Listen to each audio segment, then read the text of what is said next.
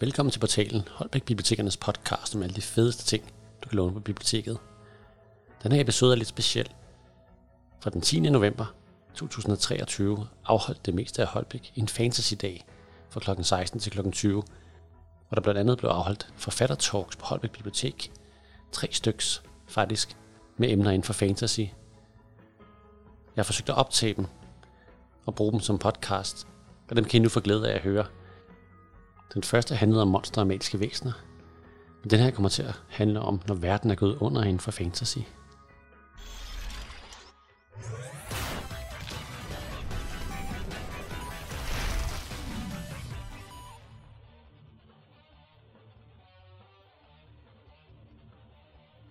Klimafiktion er historier om, hvad der sker med vores verden, når vi ikke passer på den. Hvordan mennesker lever med de vilkår, som menneskeheden har efterladt dem i. Science fiction er altid leget med tanken. Hvad nu hvis det her sker i fremtiden? Og det samme gør dystopier omkring, hvad der sker, når verden er på grænsen til udryddelse. Hvordan lever man i sådan en verden? Hvordan overlever man? Hvor grusomme kan mennesker være for at værne om sin egen overlevelse? Hvad kan der skubbes til side for at selve planeten og menneskeheden skal overleve? 8 dage tidligere. Det insisterende og vedvarende vrel fra stormsirenen vækkede ham ikke. Reef havde ligget vågen, mens det stadig var helt mørkt med tankerne om Sarahs kys og præsident Greens udmelding om megabyer, utroligt flagrende i sit hoved. Nu samlede hans fokus dog hurtigt om den advarende lyd, der rungede ud over hele yderzonen. Alarmen var den samme, som han alt for ofte havde hørt, dag som nat, gennem hele sit liv, men alligevel vendte han sig aldrig til den. Telefonen på natbordet kiggede det samme i advarselsmode. Kritisk var situationen på vej, søg ly. Joni havde rejst sig, klynkende og storhåret. Det hvide i hendes øjenæbler lyste op i det halvmørke rum. Reef, peb hun og skulle til at kravle ud af sengen. Bliv i sengen, Joni, kommanderede han og skubbede hende blidt, men bestemt tilbage under dynen. Jeg er nødt til at lukke huset af. Huset knirkede klagende i krogene under vinduernes tiltagende styrke. Jeg kommer tilbage. Han forlod rummet i løb. Tid var sjældent det, der var mest af, når stormvarslet først var sat i gang. Jonis klynkende gråd fulgte ham med ud på gangen. Momse, råbte han allerede, selvom han dårligt havde åbnet døren til hendes soveværelse. Du skal have dine ben på nu. Der var ikke tid til at diskutere. Lige nu var det umuligt at vide, om de kunne blive i huset, om det var nødvendigt at rykke over i beskyttelsesrummet. Og kom det dertil, kunne han ikke bære hende hele vejen. Hun satte sig op i sengen og tændte bordlampen, der dannede et gulligt skær omkring hende. Brillerne lå på latbordet, og det grå hår lå fladt mod hovedet i den ene side. Reef? Bekymringen lå som en skælven på hendes stemmebånd. Hun vidste også, hvad der var på spil. Hvor er Joni? Hun er på værelset. Jeg er nødt til at komme ud, inden det er for sent, svarede han. Momse nikkede, mens hun tykkede i sin underkæb. Der var ingen modstanders spor, da Reef trak exoskelettet på hende. Bliv her, til jeg kommer tilbage, kommanderede han. Svaret ventede han ikke på, men spurtede ud til hoveddøren, som han flåede. Der var ikke tid til at tage sko på, og det tørre, knoldede underlag i forhaven stak mod hans bare fødder. Lette sandkorn løftede sig i vinden og føj om ham. Hænderne greb automatisk ud efter den krogede jernstang, der altid stod klar ved indgangen, og han løb om foran huset til køkkenvinduet. De massive skodder måtte fæstnes forsvarligt, hvis der skulle være en chance for, at de forblev lukket under hele stormen. En sort storm kunne have området i dagevis, og den sandmættede luft dækkede for sollyset og begravede dem i et vedvarende, dybt rødt mørke. I værste tilfælde skulle folk graves fri, sjældent, mens de stadig var i live. Reef hægtede metalpladerne fast mod hinanden med den aflange jernstang. Andre var mere heldige og havde fået det elektroniske slags, der af sig selv reagerede på kritiske vejrskift. Det fandtes dog ikke her i deres kvarter. Naboerne rendte rundt på akkurat samme måde som Reef, nervøst koncentreret i håb om at nå at lukke alt forsvarligt af, før det var for sent. Da han nåede om på den anden side af huset, ud for Jonis og hans værelse, kunne han se den. Støvskyens svulmende krop rejste sig utallige meter op i luften og ud så stedigt gennem landskabet, tættere og tættere på yderzonen.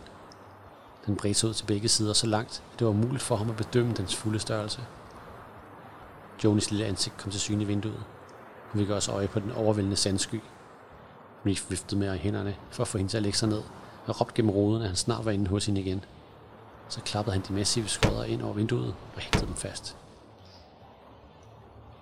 Der kunne ikke være meget mere end et par minutter, til den ramte. Tit var det svært at se, hvor hurtigt en storm bevægede sig, på grund af dens gigantiske størrelse. Sidste hushjørne rundede han så skarpt, at skuldrene skrabede mod muren, mens han fortsatte gispende gennem den mørkeblå hoveddør. Han sikrede den med et tryk på låsepladen og lænede sig et øjeblik med ryggen mod den. Hans forpustede vejrtrækning og den dundrende puls i ørerne var i få sekunder de eneste lyd, han hørte. Så ramte den. De hastigt forbipasserende sandkorn klidrede mod facaden, og sammen med stormens rasende brøl lavede de en øredøvende støj, der skar gennem murværket. Tunge, hule lyde rungede gennem huset, når det tørre, grene, legetøj og møbler blev løftet op og kolliderede med væggene. Reed faldt en smule til ro. Han havde nået det. Hans muskler slap deres forkrampede position, og luften forlod lungerne i et dybt suk. Adrenalinen summede stadig lige under huden. De massive stålplader henlagde huset i et huleagtigt mørke. Reef søgte ind mod stuen og sendte et håndbevægelse op imod fjernsynsskærmen, så den tændte. Det kunstige lys lagde et blåligt skær over omgivelserne. Mumses hæse stemme kaldte for soveværelset, men blev næsten overdøvet af den brølende vind. "Kommer, Mumse!" råbte han tilbage. Han var nødt til at se, om der var blevet nævnt noget om stormen i nyhederne, inden han tog af sig af hende. 8 bogstaver blinkede gult hen over skærmen. No. Sægt ned. Han forsøgte desperat at ændre på indstillingerne og søge efter et andet signal, men det var forgæves. Med et irriterende vift med hånden fik han fjernsynet til at slukke. Rummet blev igen dunkelt. Noget tungt ramte ud af væggen for fuld kraft og sendte en bullerne lyd gennem huset. Jonies lille skrig kunne høres fra den anden ende. Reef vendte rundt på hælene og for gennem gangen. Mumse var stået af sengen og stod i døråbningen ind til soveværelset på sine mekaniske ben. "Er den sort?" Ordene rystede ud gennem hendes rynkede mund. "Signalet havde røget," sagde han. "Jeg ved det ikke."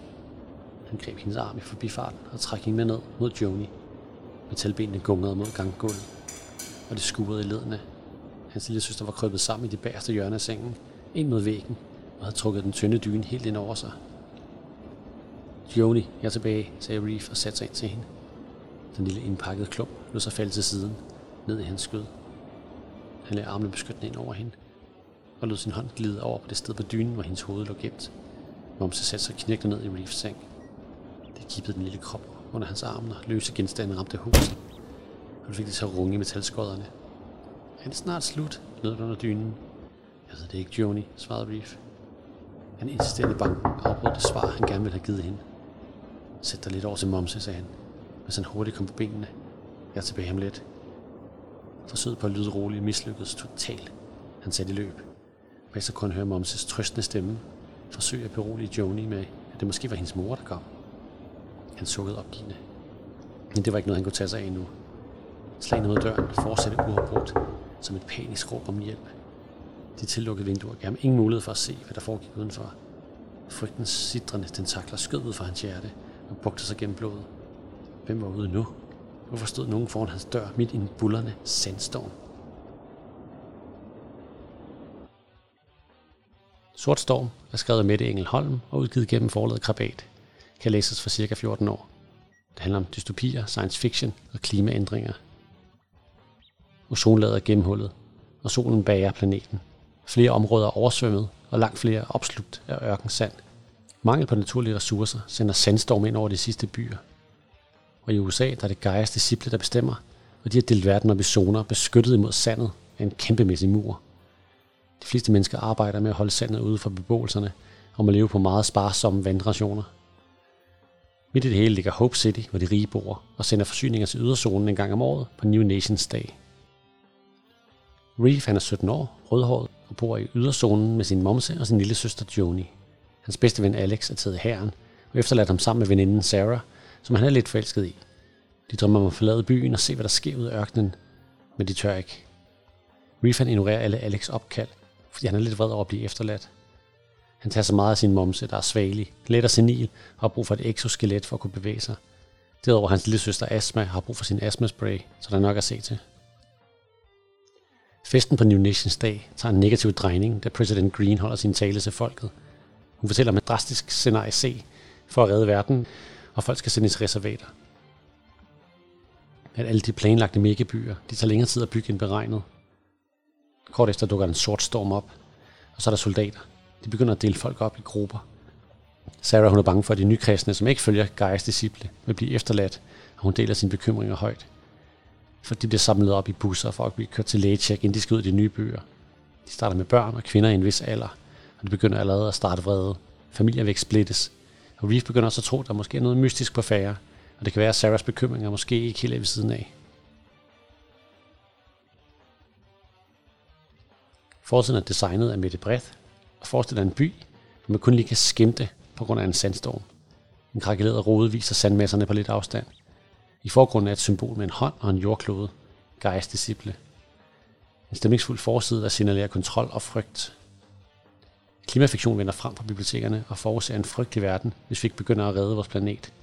Sortstorm er spændende hele vejen igennem, og efterlader en med mørke tanker om fremtiden og de grusomme valg, mennesker kan foretage for at sikre overlevelse. Bogen starter med en dramatisk hændelse med Alex og Reef, fanget ud i ørkenen, og derefter starter hver kapitel med at tælle ned for 9 dage, mens man undrer sig over, hvordan det kan gå så galt på så kort tid. Bogens slutning ligger op til en fortsættelse, og heldigvis så er der faktisk en på vej.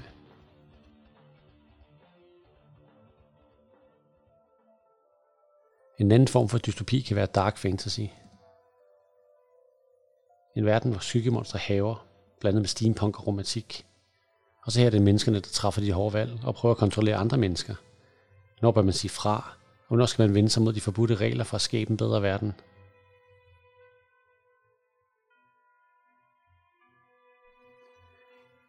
Den første gang skyggedæmonen kom til mig, stillede han en kurv med jordbær ved siden af mig, uden at give sig til kende. Tusmørket havde netop lagt sig over søen, og jeg sad på bænken ved reglingen og nød aftenbrisen. Synet af de røde bær fik mine tænder til at løbe i vand, og jeg var for sulten til at sætte spørgsmålstegn ved, hvorfor de var der.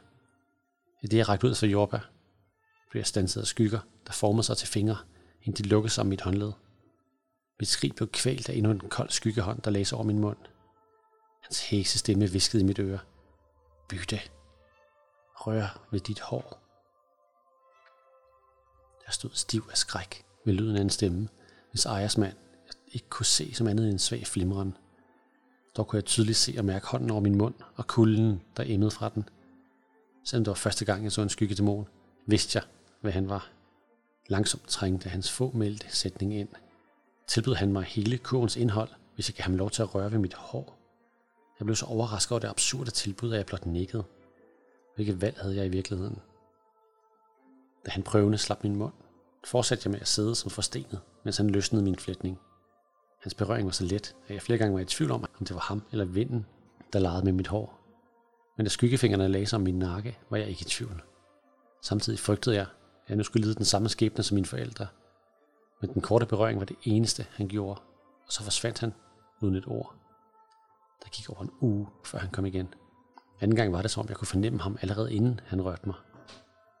Jeg snodede rundt og stod med front imod ham, da han greb ud efter mig og lagde sine kølige skygger om min hals. Det trak sælsomt i mit indre, og da han slap mig, måtte jeg gribe ud efter noget at støtte mig til. Jeg var pludselig udmattet og en smule svimmel. Spis. Dæmonen pegede på en kurv fyldt med frugt og jordbær. Med rystede fingre havde jeg spist et jordbær, mens hans lysende øjne betragtede mig fra skyggehættens mørke. Siden har jeg fundet ud af, at det hjælper at spise noget sødt bagefter, og han har været meget mere forsigtig med den energi, han tager. Kulden fra skibsplankerne trænger op gennem stoffet i min kjole og hiver mig ud af minderne. Desuden dunker mit håndled og er helt varmt. Siden jeg var lille, har jeg elsket at ligge på dækket og se på nattehimlen. Hvis James så mig nu, ville han tænke, at jeg var tosset for at ligge her, i stedet for at gå i seng. Men natteluften har en beroligende virkning på mig. Jeg lukker øjnene og overvejer, hvilke muligheder jeg har, der kunne gøre mig mindre sårbar overfor dæmonens luner. Han er svært at blive klog på, og der er tilsyneladende intet system i, når han dukker op, udover det altid er efter mørkets frembrud. Men noget har ændret sig. Det her aften lod han mig se sit ansigt. Han blev en person og ikke blot en skygge. En del af mig foretrak ham som en ansigtsløs skygge, som ikke var helt virkelig. En anden del begejstret over, han endelig lod mig se det væsen, jeg handler med. Jeg ved stadig ikke præcis, hvad der sker, når han rører ved min hud. Han er ikke just meddelsom. Min vejrtrækning er ved at være sig selv igen, og jeg puster langsomt ud. Lugten fra dækkets skarpe tjære skærer i næsen. Med fortrydelse rejser jeg mig, for ikke at indånde flere dampe. I et ubetænksomt øjeblik støtter jeg mig på mit håndled. En skarp smerte skyder op gennem min arm. Au! Lige hvad jeg har brug for. En ubrugelig hånd. Snart skal jeg giftes med min barndomsven, og jeg har en alliance med en skyggedæmon. Hvad bliver det næst? Når jeg og medbringe havnebørn, som jeg skal hjælpe med at søge efter skatte på overfladen. James og jeg blev altid efterladt tilbage på dækket, når min far og hans faste besætning tog på ekspeditioner. Oftest blev min mor eller gasten også tilbage, så skibet kunne komme i luften hurtigst muligt, hvis noget gik galt. Jeg kommer på benene og giver et højt irriteret udbrud fra mig. James står i døren og ser overrasket på mig. Jeg faldt, forklarer jeg og tager mig til håndledet. Han rækker armen frem. Lad mig se. Forsigtigt trykker jeg ham på siden af mit håndled og vrider hånden fra side til side. Jeg skærer ansigt af smerten. Jeg tror ikke, den er brækket, men du må hellere holde den i ro. Han gnider sig i øjnene. Det er først nu, jeg opdager, at han er iført pyjamas. Vækket er der. Han nikker. Undskyld. Jeg er svært ved at møde hans blik, som han vil læse i mit ansigt, at jeg har været sammen med nogen. Noget. Skyggedæmoner er ikke nogen. De er skygger. Unaturlige væsener, der ikke burde være her. Roligt støtter James mig, mens vi går sammen. Jeg forsøger at forklare, at det kun er håndledet, der er kommet til skade, men han ignorerer mig og fører mig til min kahyt. Jeg sætter mig på sengekanten.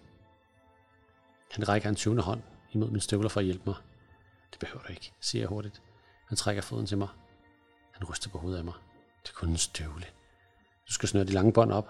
Skader du bare dig selv endnu mere. Jeg lægger hænderne i skødet og nikker.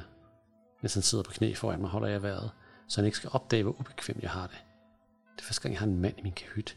Og selvom det bare er James, som jeg snart skal giftes med, og som jeg derefter forventes at skulle dele kahyt med. Stop, jeg klarer det selv. Jeg værfer hans hænder væk, og han træder et skridt væk. Snørene er løsnet, så jeg selv kan sparke stålerne af uden brug af min hånd. Knapperne i skjorteblusen, spørger han. Nej tak, det kan jeg godt selv. Hvordan må du bære dig med det? Han rækker en hånd frem og hjælper mig op at stå. Han er ret. Med en hånd vil det være nemt være umuligt at åbne dem.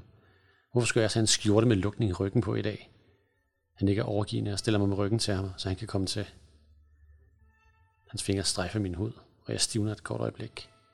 Egentlig havde jeg forventet, at en sådan berøring ville fremkalde en reaktion hos mig. Men jeg er mere bekymret for, om min skjorte glider ned. Jeg holder stramt om stoffet, og James har heldigvis situationsfornemmelse nok til at træde hurtigt væk. Jeg vender mig, mens jeg fortsat holder skjorten fast med min frie hånd.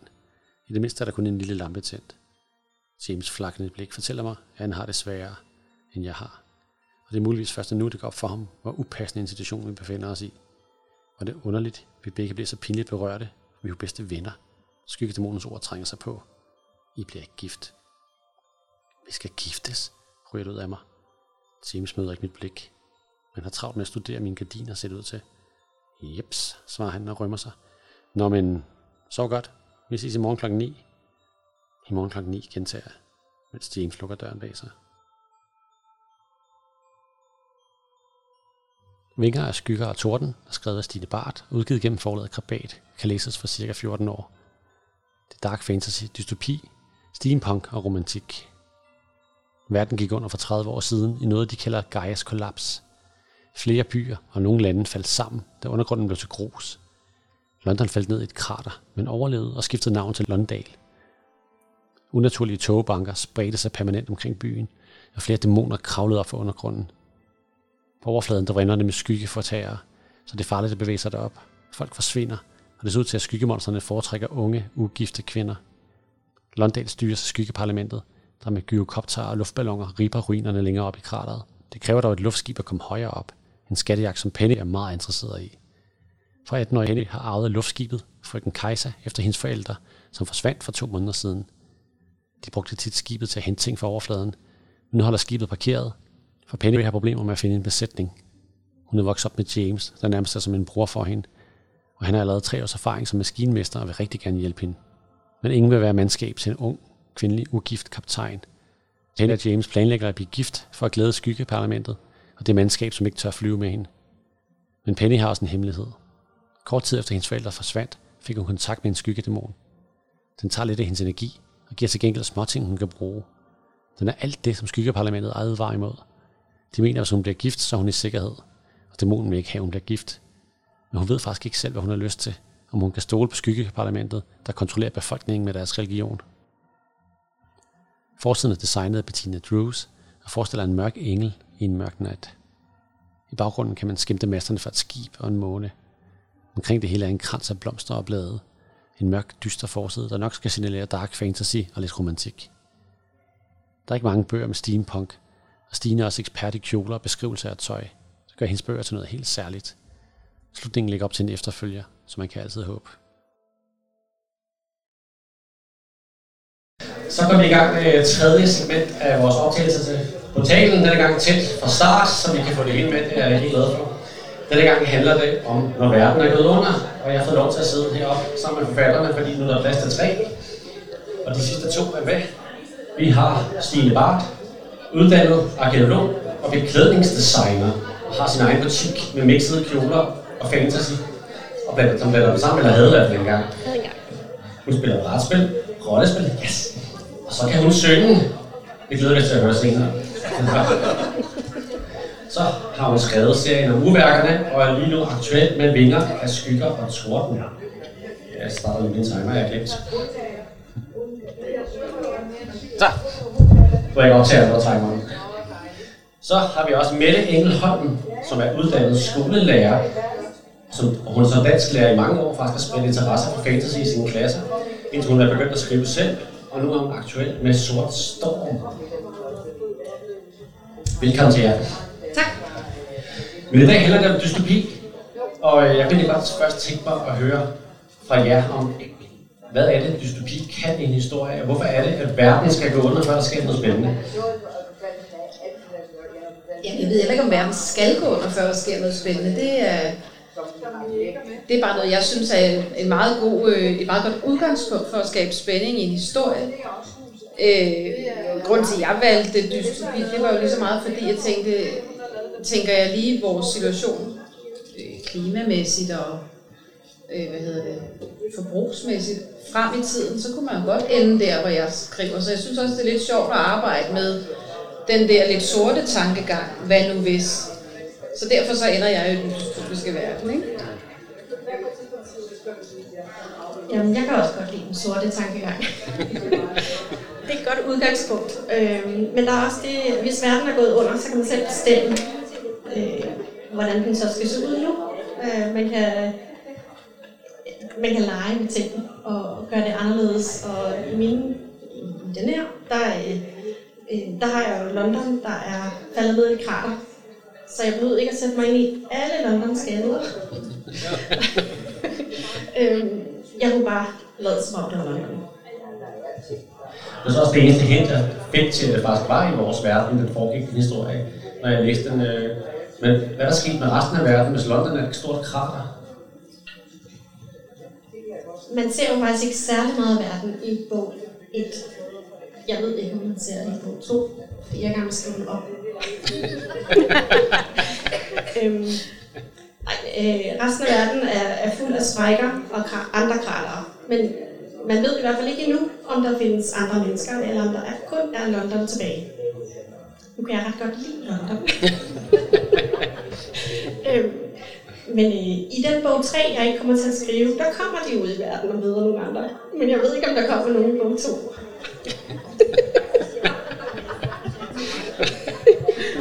Så springer toren over direkte til træerne, må det jeg høre. For jeg sletter træerne. Nå. Men verden er også lidt anderledes end vores, fordi at, det er blevet ret vigtigt at flyve rundt i himmelskibe.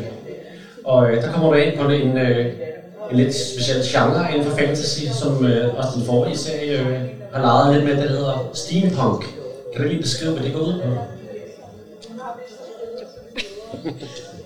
Steampunk, det er, hvis man tager den viktorianske æra, og hvis de skrev sci-fi, så ville de jo forestille sig, at alt var drevet af damp og tandhjul og mekanisk. Så intet nutidige teknologier. Så når alle deres fremtidstanker, det handler jo altså om damp og sjove maskiner, som ikke helt kan lade sig gøre, og det synes jeg er sjovt. Så behøver jeg heller ikke selv at sætte mig ind i, hvad der er til. Men jeg synes også bare, de er flotte og sjove, så derfor er det også spændende at skrive. Men din historie med det, der er verden jo lidt anderledes ud. Jeg skal beskrive, hvor galt det er gået for os i fremtiden. Jo, der hvor setting er i Sortstorm, der har alt det overforbrug, der ligesom har været i vores nutid, men også i vores nære fremtid, har simpelthen gjort, at vi er underskud af alt. Jorden er sandet til, der er, vandmængderne er steget, så der er jo, der kan man sige, landmasserne er svundet ind, og det er enormt svært at skaffe de ting, man nu har behov for. Der hvor vi starter, der starter vi i en by, som er ligesom omkranset som en stor grøn mur for at holde sandmasserne ude. Og hovedpersonen, han bor så i den yderste del, de kalder det yderzonen, der bor han. Det er ligesom den fattige del, altså dem, der bor tættest på sandet, det er ligesom dem, som ikke har råd til at komme længst væk. Så der bor han og kan gå og være nervøs over, om muren pludselig ikke holder mere. Ikke? Så det er ligesom den setting, jeg har valgt. Du skriver en genre, der hedder så smukt cli-fi. Kan du også lige beskrive, hvad det er? For det er ikke alle, der kender den, tror jeg. Nej, altså det er jo en undergenre til science fiction.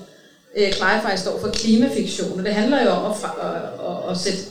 Altså ikke nødvendigvis, at det hele handler om klimaet, men den setting, jeg skriver i, det er klimabaseret. Altså hvad sker der, hvis vi ikke passer på klimaet? Hvor er vi så henne om x antal år? Det er så ligesom det, jeg har forestillet mig.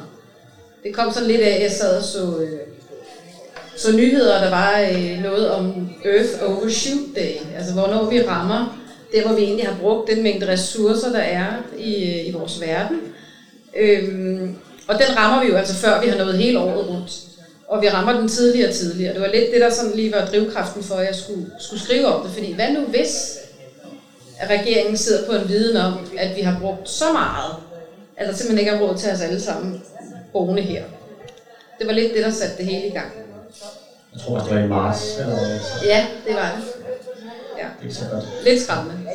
Men de resterende mennesker, de bor jo så i, efter vi følger i historien, ude i yderzonen. Ja, de bor i omkransede byer, i hvert fald til at starte med. Og så har jeg... man kan sige, at historien starter efter noget, jeg har valgt at kalde den kristne krise. Altså hvor man inden for kristendommen har snakket om, hvad gør man egentlig med... Hvordan reagerer man på klimaforandringer? Der har så i min bog har jeg sagt, at der kan være to holdninger. Enten så synes man, at det er Guds vilje, at det skal ske sådan her, så det skal vi ikke pille ved. Eller også så tænker man, at vi forvalter af jorden. Og hvis vi forvalter af jorden, så har vi gjort noget galt, og så er der nogen, der bliver sure, når vi på et tidspunkt skal herfra. Så derfor skal vi prøve at rette op på det. Og de to fraktioner af kristendommen, der har den ene så fået regeringsmagten. Og dem, der har fået regeringsmagten, det er dem, der tænker, at vi forvalter af jorden. Vi har ikke gjort et godt stykke arbejde, der er noget, der skal gøres seriøst op. Og de er så villige til at tage skeen i den anden hånd. Og i første omgang, så bygger de kuppelbyer til at trække folk ind til beskyttelse. Og det virker altså meget godt, men det er måske ikke helt, som det ser ud. Og President Green, som... Præsident nu så smukt hedder, vælger jo så at tage nogle lidt drastiske beslutninger. Det er noget, du kan snakke om uden at spoile for meget. Måske. Ja, det bliver svært, ikke? Men hvad kan jeg sige uden at sige for meget? Altså, det handler jo om, at regeringen sådan i det skjulte måske har opdaget, at vi er simpelthen for mange til de ressourcer, der er tilbage. Og hvad gør man så som regering? Altså, jeg kan godt lide at lege lidt med det der med, at man kan blive lidt i tvivl om, hvem der er skurken, fordi er man nødt til at tage sådan en beslutning, hvis man ser det fra regeringens synspunkt måske, og sige, at nogen af os kan være her, nogen af os kan måske ikke være her. Er man så skurken? Det er man måske set fra deres synspunkt, der står og kigger på udefra, men som regering er man måske ikke skurken, fordi man er nødt til at tage nogle drastiske valg for, at verden kan bestå. Så det bliver lidt sådan et... Det bliver ikke så sort-hvidt, og det kunne jeg godt lide at lege lidt med, fordi det er klart, når man ser det fra hovedpersonens synspunkt, så står han ikke i en særlig fed situation. Men ser man det lidt oppefra, så kan det måske være lidt svært bare at dømme og sige, at der er skurken her i bogen. De har jo valgt at gøre sådan og sådan. Ikke? Men det er lidt svært at komme ind på, uden at spoile for meget af bogen, jo. Jeg skynder os videre over til Stine. Ja. Du har jo også en regering, som gerne vil styre det hele, som hedder det skyggeforvaltningen eller noget af den stil. Parlamentet. Skyggeparlamentet. Tak. Ja, det klipper jeg ud. Jeg har før fået at vide, at jeg udtaler det forkert. Det var fint. Ja, jeg har skyggeparlamentet. Hvad hedder det? Parlamentet? Ja. Ja, og de har templet, det meget, meget store bygning midt i Lunddal, som bestemmer alt. Og de bestemmer alt ved at lave skræmmekampagner med, at hvis man går ud, når togene ligger højest i gaderne, så kan man blive angrebet af skyggedæmoner. Og skyggedæmoner går især efter unge gifte modne kvinder, som ikke har lavet sig gifte endnu, og får de der børn, så der kan komme nogle flere mennesker i byen. Og der er ikke så mange kvinder af en eller anden grund. Så derfor så er der bare en lov. Hvis man er 18, så skal man giftes. Og det vil min hovedperson ikke. Så hun finder på noget. Kan du skrive med starten af historien, fordi at din hovedperson har jo adgang til et himmelskib selv, og kommer meget hurtigt i problemer med de her regler. Så uden at spoil mere, lige i starten af historien, kan du måske beskrive lidt, hvad der sker? Ja, hendes forældre er forsvundet, og det er egentlig det, der gør, at hun skal gifte sig, for ellers så kommer skyggedæmonerne efter hende. Fordi nu er forældrene væk, så der er ikke nogen ægteskabs... det kan jeg ikke huske, hvad hedder, som gør, at hun er beskyttet. Så derfor så er der både bøder og pres på, at hun skal giftes. Og første sætning i bogen er til hendes bedste ven: lad os gifte os, så løser vi alle vores problemer. Og det er jo utrolig romantisk, og også helt forkert i en verden, hvor at kvinder frier ikke. Det er jo London i 1800-tallet, efter verdenskrig. Så selvfølgelig frier kvinder ikke, og slet ikke sådan. Men det er hendes løsning, det er, lad mig gifte dig med dig. Og så senere gennemskuer hun, der er noget, der hedder bryllupsnat, så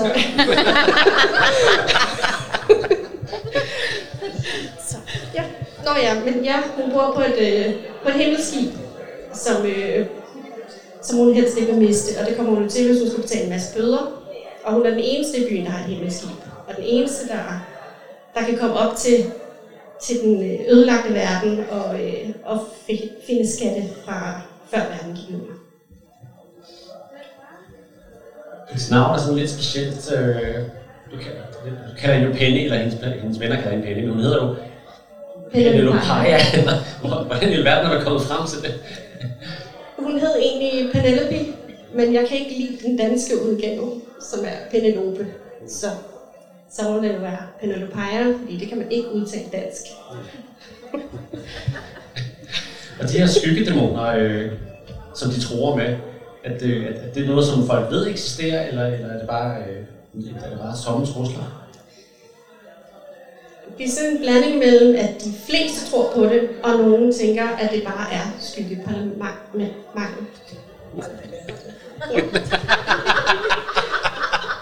De bliver omdøbt i god tid. Tempelpræsterne. Ja.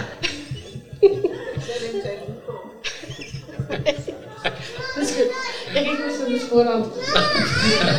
Der er jo noget, at du skulle indtale lydbogen selv. Det glæder jeg mig faktisk ikke. Jeg spurgte lidt til skyggedæmonerne her, om de faktisk fandtes, eller om det bare var sådan tomme trusler. Ja. De fleste tror på det, og nogen tror ikke på det. Men rigtig mange har mistet folk i togen, og hvem skulle det ellers være en skyggedæmoner? Og Penny ved godt, der findes skyggedæmoner. Det har hun oplevet. Hvorfor ved hun det? Det ved man først i kapitel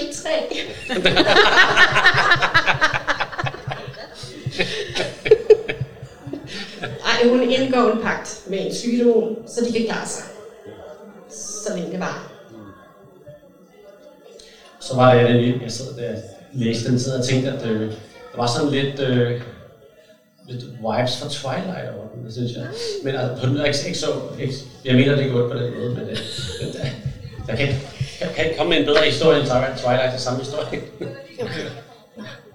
Nej, men altså, der var en eller anden form for fascination af de der væsener, som ikke var mennesker, og den der måske ondskab, som måske er der, men alligevel ikke... Var det noget, der var med vilje vidste historien skulle have en drejning i den ting, eller var der noget, du kom på senere? Jamen, det vidste jeg. Mm. Og Penny er også meget fascineret af, hendes far fortalte mange historier om skyggedæmoner og monstre, da hun var barn, og hun var ikke bange. Hun synes, det var utrolig spændende. Men at det kom med, det var egentlig fordi, at jeg ikke kunne finde på noget at skrive. Jeg havde en skriveblokade, og så tænkte jeg, hvad kunne være sjovt at skrive bare til mig? Og så tænkte jeg, jeg skal have monstre, jeg skal have noget dystert, jeg skal have London, jeg skal have tåge, skal jeg have vampyrer? Nej, jeg havde ikke lige lyst til vampyrer. Men man kan jo selvfølgelig godt have en dæmon, der kan lide blodet. Ja. Så jeg skrev en hel masse kun for mig, som jeg så kom til at sende til forlaget.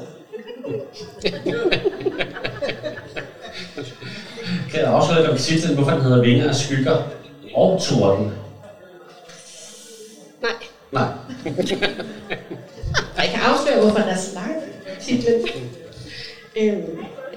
Det grammatisk skulle lige overtales, men jeg synes, at lange titler er egentlig gode, og det er egentlig sjovt. Jeg er ikke sikker på, at hende, der lavede forsiden, synes det var god. Fordi så var der ikke plads til så meget andet. Men jeg sagde, at jeg vil have guldbogstaver, der fylder det hele, og jeg vil have en lang titel. Og så blev den godkendt. Men Torden, det vil jeg ikke til. Vi springer til en lidt kortere titel, så lad være med at drille dig med at se.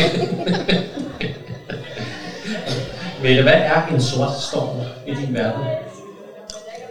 Jamen, de sorte storme, det er egentlig enorme sandstorme, der kommer med jævne mellemrum ind over landet. Og man ved aldrig, når der kommer en sortstorm, hvor længe den ligesom ligger ind over det område, man bor i. Den er overvældende, altødelæggende, og den giver ligesom sådan en... Ja, man kan sige, grunden til, de kalder det sorte storm, det er, fordi den lukker simpelthen lyset ude. Og bliver sådan et rødligt mørke, når den kommer ind over der, hvor de bor. Så det er sådan helt basalt derfor. Og det var faktisk... Altså, min historie foregår i USA, og de havde faktisk, for jeg tror, det var i 1930'erne, nogle sandstorm derovre, de valgte at kalde Black Blizzards. Og det var lidt det, der var min inspiration til titlen.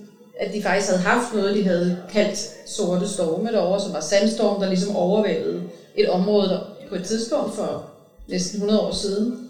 Og det blev lidt inspirationen til, at min også skulle hedde sådan. Det var lidt sjovt, at jeg læste den, og jeg så udtrykket første gang, så sad jeg og tænkte, kan vi hun op kalde det sorte storme lige med det samme? Eller hun bare kaldt det muligt, og så gået tilbage og skrevet det op. Ja, altså... Den hed ikke Sortstorm til at starte, men den har heddet rigtig mange ting. Altså, der er altid arbejdstitler, men jeg kan godt lide for, blandt andet altså spillet med bogstavrim med Sortstorm, det synes jeg er ret fedt. Så det er mundret lækkert på en eller anden måde, det kan jeg godt lide for en titel. Bog 2, som kommer ikke så længe, den har også samme bogstavrim med de to s'er. Jeg synes, det kan et eller andet. Men nej, jeg gik frem og tilbage mange gange, og det var simpelthen den... Det var de Black Blizzards i USA, der slog hovedet på sømmet. Fordi jeg synes, det var sjovt, at det ligesom havde noget historisk baggrund også, selvom det er fiktion. Hvad hedder Torden? Skal jeg virkelig afsløre det her, Bjarne? Ja. Jamen, det er kun jer, der hører. Jamen, den hedder Sortsalamander. Ja. Og den kommer til næste år. September næste år, ja. Vi er i fuld gang. Ja, men den er en direkte fortsættelse til historien foregår i samme univers. Mm. Du starter også historien sådan lidt atypisk i hvert fald for mange af de fantasy og science fiction, jeg læser. Sådan en medias race, som det så smukt hedder. Man starter med noget meget spændende, og så ser den 9 dage siden. Ja, altså jeg kan meget godt lide det der med, at man bliver draget ind med det samme. Det er også sådan, jeg selv bedst kan lide at læse bøger, så man er fuldstændig på lige her. Og jeg var sådan lidt, jeg ville også gerne bygge, det er et univers, der skal bygges op, så det var jeg også nødt til at præsentere. Så derfor valgte jeg at sige, at jeg tager en scene ud fra midten af bogen og sætter den forrest, så man lige bliver kastet ind i, og så kan man egentlig også bruge kapitlerne efter til at tænke, det der det kommer jo til at ske, men hvad fine leder op til det der. Så det var egentlig det, jeg gravede ud og satte forrest, og så starter jeg den kapitel 2 med at sige 10 dage tidligere. Og så tæller jeg ned til den begivenhed, vi ved, der skal ske. Og det er simpelthen fordi, jeg kan godt selv lide at få det der puh, lige i ansigtet, når jeg skal starte på en bog, for så føler jeg ligesom, jeg er der. Og så har jeg også mere tålmodighed til at lære universet at kende efterfølgende. Kan du beskrive universet lidt mere med hvilke opfindelser de bruger, og hvilken effekt sandet har på folks dagligliv? Ja, man kan sige, det hvor det starter, hvor de bor omkranset af den her store grønne mur, der er de jo meget isoleret. De er også isoleret fra andre byer. Det er enormt svært at transportere varer, fødevarer eller medicinalvarer mellem de byer, så der er tit i underskud. Apotekerne,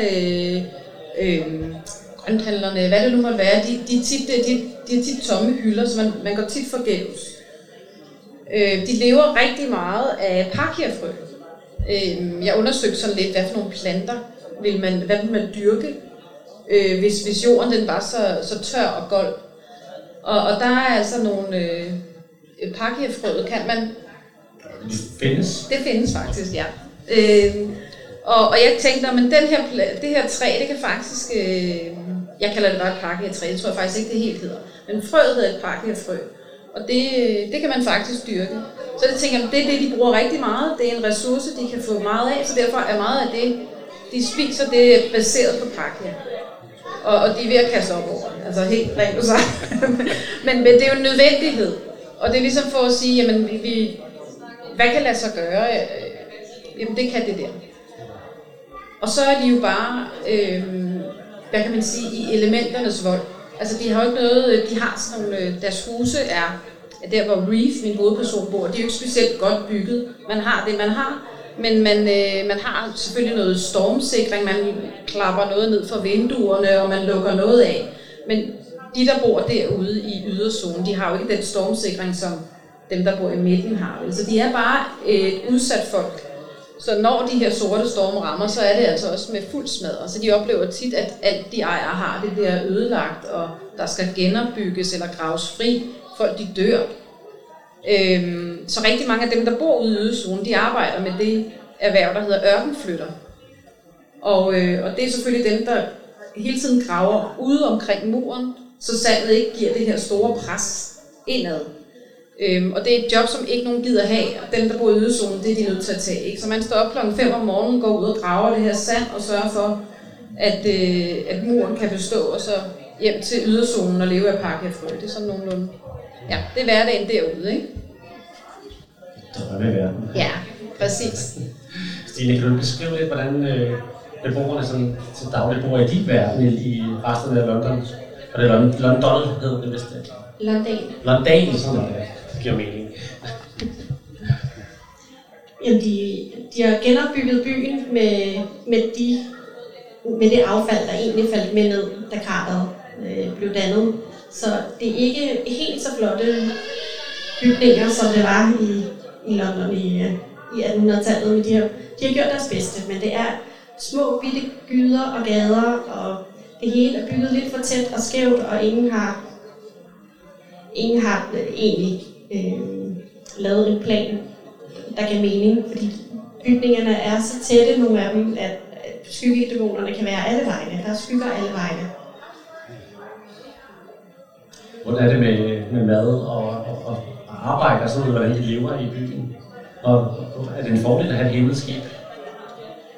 Det er en fordel, fordi vi så kan komme op til landjorden og finde udløbet medicin og dåsemad og hvad der ellers er af smykker og sådan noget, som de så kan bytte på markedet og få mad.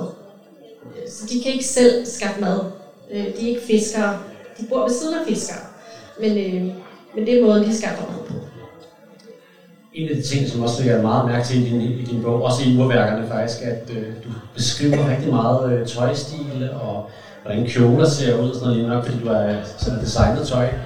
Og nu er jeg jo ekspert i hvordan man skal have tøj og stil, så selv jeg bliver jo, kan faktisk følge med og sådan forstå, hvordan det ser ud. Det bliver meget godt beskrevet. Hvordan arbejder du med så mange tøjbeskrivelser? Hvor selv jeg kan være med. Altså nu er jeg jo uddannet kjoledesigner og med speciale i historisk mode, og jeg synes sådan noget som korsetter har jeg syet rigtig meget af. og selv gået med, så jeg kan godt beskrive, hvordan det føles at have det på, og hvordan det føles at få det strammet for meget og lidt. Jeg har så valgt i Vinger af Skygger og Torden, at det ikke er helt en til en, det er det heller ikke her, hvordan tøjet er, fordi det er ikke super praktisk med alle de der petticoats og stramme korsetter. Så der har jeg beskrevet noget, der minder om, men det er det ikke helt. Og i urværkerne er det også noget, der minder om, men det er også en lille smule moderne. Det er korte kjoler, det er ikke tækkeligt, men det er korsetter og blonder og sådan noget. Og det kan jeg jo beskrive, for jeg kan se det for mig. Så selv Bjarne kan være med. I urværkerne, der bor det jo i en kuppelby. Det nævnte Mette også lige, at der var noget med den kuppelbyer. Før de Pennies forældre i Vinger af Skygger og måske Torden er forsvundet. Men nu var det lige med Reefs forældre i store Sortstorm. Jamen, Reef er forældreløs. Reef han bor med sin søster Junie, som er 5 år. Og så bor han sammen med sin mormor, som han kalder Momse. Og han har egentlig hovedansvaret for den familie. Reef han er 17 og føler sig enormt ansvarlig for både Momse og Junie. Momse kan ikke klare sig selv, så Reef skal sørge for, at hun har det godt. Hun skal sørge for at tjene penge til familien. Han skal jo også sørge for at tage sig af sin søster. Forældrene døde nogle år tilbage i en epidemi, der har været. Og man har jo ikke, samme måde mulighed for at bekæmpe de epidemier, der kommer, fordi man simpelthen ikke kan få det nødvendige ind. Og der har han så mistet sine forældre, så han står som hovedforsørger for den her lille trekløverfamilie. Og lidt, balancerer lidt på den der med, at han føler sig ansvarlig, men han føler sig også snydt, fordi han ikke føler, at han har et valg til at skabe det liv, han måske havde ønsket sig. Og han kan se, han har Sarah og Alex, som er hans venner, der kan vælge lidt mere frit, hvilken retning de vil tage deres liv, så er han meget låst. Og på den måde føler han, at han måske går glip af den fremtid, han kunne have haft. Jeg tænker, at 2 gange forældreløse, kuppelbyer, det foregår den i samme verden. Ja, det vil vi jo ikke afsløre. Man kan sige, at der er jo selvfølgelig mange paralleller, bortset fra, at jeg tror, det er ret tydeligt i Sortstorm, at vi er et stykke ude i fremtiden. Hvor det er ret tydeligt i Vinger, Skygger og Torden, at vi er i London i fortiden. Så det, men urværkerne og Sortstorm, ja, det ved man ikke. Altså, der er vi i hvert fald lidt fremtiden samtidig, og vi har kuppelbyer. De er meget forskellige, men kuppelby, det er jo også en meget naturlig måde at tænke, hvordan isolerer vi folk for udefrakommende farer? Jamen, vi lukker til. Så på den måde, så er det en meget god go-to-ting, når man skal bygge en verden op, der er presset på klimaet. Vi er ved at løbe tør for tid. Vi skal altså have mange tak, fordi I vil være med på talen, og selv er drillet. Kan I give med en hånd?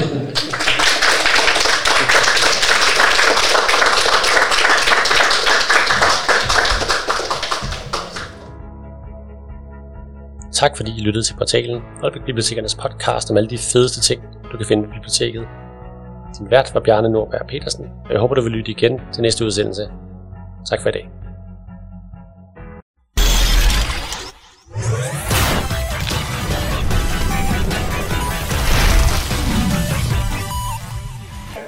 Hvorfor hedder det syltetøj, hvis man ikke kan tage det på? Jeg havde håbet, at du ikke ville spørge om det, men du havde godt nok selv spørgsmålet til mig. Ja. Jeg har stadig ikke svaret.